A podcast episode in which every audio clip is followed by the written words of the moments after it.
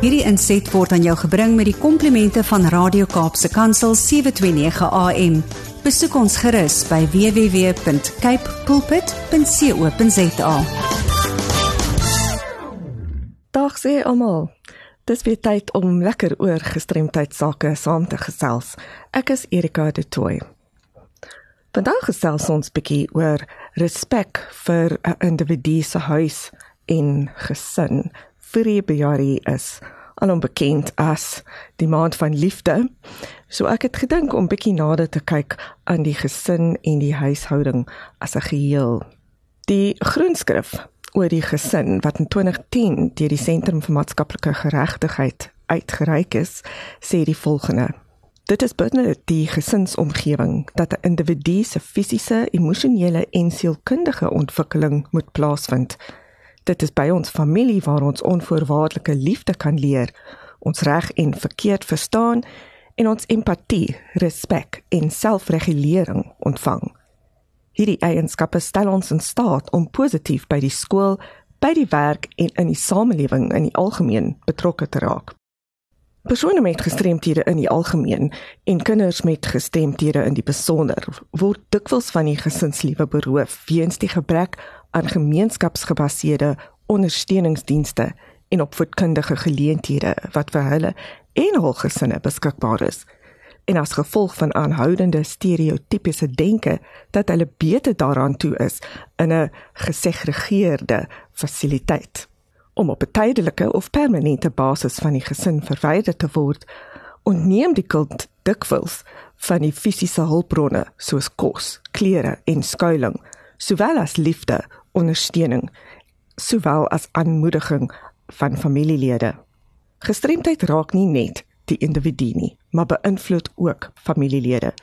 Daar word dikwels van ouers en primêre versorgers verwag om lewensveranderende besluite te neem oor wat in die beste belang van hul kinders met gestremthede sou wees en kan dit slegs doen wanneer hulle van tydige relevante en toeganklike inligting oor die volle reeks opsies wat beskikbaar is ontvang en as hulle toegang tot portuier en ouer ondersteunings en bemagtigingsprogramme het Gestremdheidsdiensorganisasies sowel as ouer organisasies dra tans byna alleen die verantwoordelikheid vir die voorsiening van gesinsondersteuning en bemagtigingsprogramme dikwels sonder enige staatsondersteuning. Vroue dra die grootste deel van sorgverantwoordelikhede in gesinne en die versorging van kinders en afhanklike volwassenes met gestremthede. Al is dit net af en toe waar gemeenskapsgebaseerde persoonlike bystandsondersteuningsdienste nie beskikbaar of onvoldoende is nie, doen dikwels afbreek aan hul bemagtiging as vroue. Dit vereis dat hulle toegang moet hê tot bemagtigingsdienste wat hulle in staat stel om alternatiewe volhoubare bestaanstrome te ontwikkel. Die wetskrif oor die regte van persone met gestremthede het die volgende te sê en hierdie is 'n lang uittreksel. Artikel 19 gaan oor lewe onafhanklik en word ingesluit by die gemeenskap.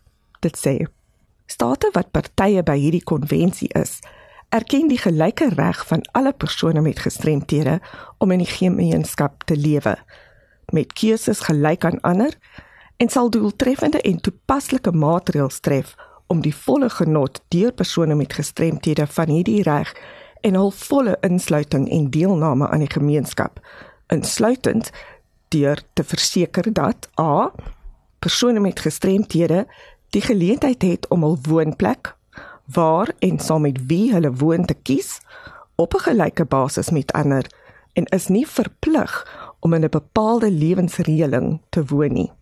B persone met gestremthede het toegang tot 'n reeks binnehuise residensiële en ander gemeenskapsondersteuningsdienste insluitend persoonlike bystand wat nodig is om lewe en insluiting in die gemeenskap te ondersteun en om isolasie of segregasie van die gemeenskap te voorkom.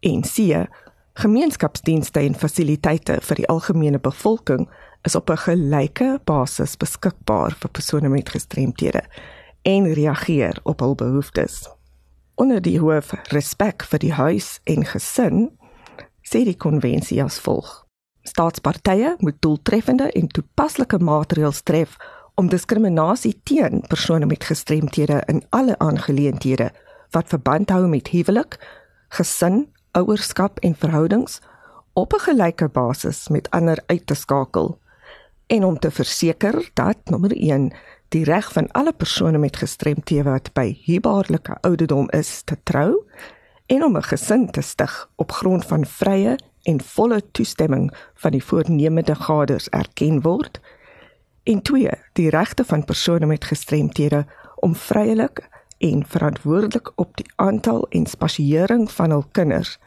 en om toegang te hê tot ouderdom toepaslike inligting reproduktiewe en gesinsbeplanning onderwys erken word en die middele wat nodig is om hulle in staat te stel om hierdie regte uit te oefen op gelyke basis met ander verskaf word. Ja, so sê internasionale wetgewing en Suid-Afrika het dit onderteken wat beteken dat ons as 'n land dit moet ook nastreef om persone met gestremthede en hul families op 'n gelyke basis te hanteer as onsself. Nou ja, dis alwaar ons vandag tyd het. Maar stuur gerus enige navrae aan my, Erika De Tooy, by awareness@wcapd.org.za of skakel my kantoor by 021 355 2881. Hierdie inset was aan jou gebring met die komplimente van Radio Kaapse Kansel 729 AM. Besoek ons gerus by www.cape pulpit.co.za.